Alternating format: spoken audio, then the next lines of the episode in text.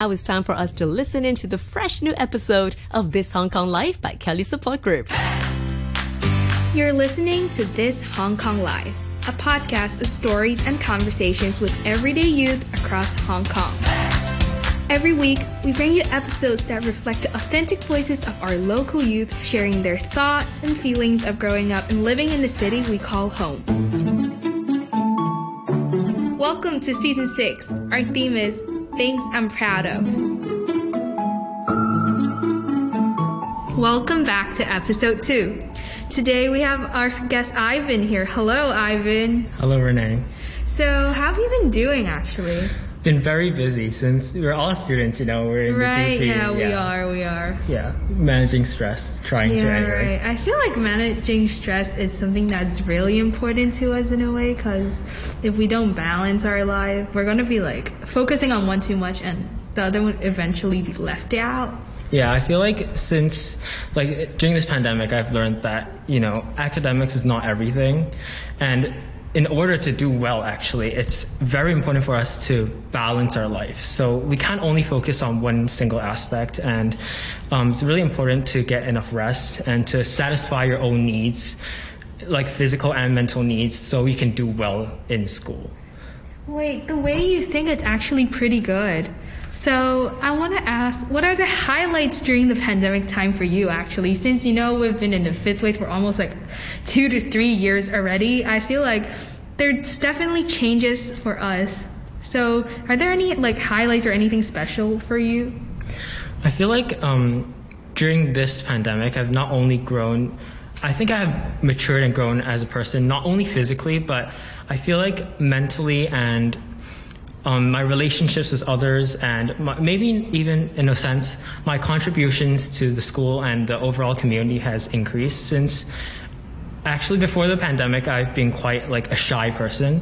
I don't talk a Oh, lot, and I'm quite constrained to my own feelings, and I don't share, and I don't really, you know, join different programs outside of school. But during this time, I think I've developed as a person, and I've gotten more social, more talkative. So I've actually been, you know, involved in a couple of activities outside of school. That's actually like very interesting. Can you like share a little bit more about those activities you have joined? Like it sounds really interesting uh, regarding to how you say like there's been changes that's being made on you as a person. Actually, when I was so I a part of this club at our school, which helps a shelter um, in Sai Kung, which accepts stray dogs and helps them, you know, provides them a home and food and medication to get them ready for to adopt to be adopted by a family. And this shelter actually runs on donations. So during the pandemic, their donations have gotten significantly less. But maybe due to the economic situation currently, more and more people are actually neglecting their animals and just abandoning them on the street. So they've actually received more. They needed to receive like re- receive more dogs, and uh, more dogs actually need help from them. But themselves, they're also struggling because you know they have less money and less donations that they need they run on. So last year in 2021, they were actually three months away from closing down, shutting down permanently. That's very unfortunate. Yeah, and um, so as our club, we actually only, like, I only started to be in the club, and I only joined the club back then, so I wasn't super, you know, into the whole situation, and I didn't fully understand their problem, but I still wanted to, you know, jump in and help. So in the school community, we organized um, emergency fundraiser for a whole week. So that week was just dedicated during lunch times and after schools. We'd just set up a stall in front of the school and also in front of the canteen to ask teachers and students to, you know, just donate some money so we can Right, help yeah, the I've seen that. Since we're in the same school, I've actually seen like you guys, Sai Kung Stray Friends, as a school club, have been like trying to help to raise like awareness of how like stray dogs are lacking care and how these dog shelters totally need our help and our they like rely on our donations to be able to provide stray dogs like a house, a place to live in like as a shelter i think like you guys have did a really good job on how like gaining like students attention on how stray dog is such a big problem in Hong Kong. Like, not about stray dog, but also like stray animals. Like you guys, it's actually a really good job. You guys did a good job. I think I remember you donating some money too. Right? Yeah, Yeah. I did. Um, so I think apart from you know the money aspect, I think education is quite important. So over the past year, we've also developed this program. Actually, it's been over two years since we have many logistical problems. But we actually also started to provide like a session for younger students to educate them on dog treatment, dog care, and to you know spread awareness of the problem of dog abandonment. Since as a club, we actually we recognize that education and knowledge about these social issues would actually, since um, the children are the, gener- the future generations, they would um, stop this problem from happening and to you know have the ability to tell people around them that this is a serious issue and we need to fix this and to treat dogs equal to humans since you know like during the pandemic we've all been quite mentally distressed Equality and is what we yeah many families actually have these pets as I wouldn't say a coping mechanism, but it certainly makes their lives happy. And these innocent creatures, they actually have the ability to Actually, help it's us. been Yeah. introduced to hu- us humans as like something that can entertain us in a way because i feel like dogs like you know like apart from like uh, stray dogs pet dogs also play an important role in hong kong like a city like hong kong especially. Everyone like will have to keep a pet just to entertain themselves because due to lockdown like airports and travel restrictions has been lifted. So i feel like more and more people are trying to explore new stuff like ex- like uh, apart from traveling maybe dogs has become like the next thing for the exploration of hong kong people I also feel like since Hong Kong is quite a fast-paced city, a, a lot of us are under a lot of pressure, no matter from work or, you know, school and education.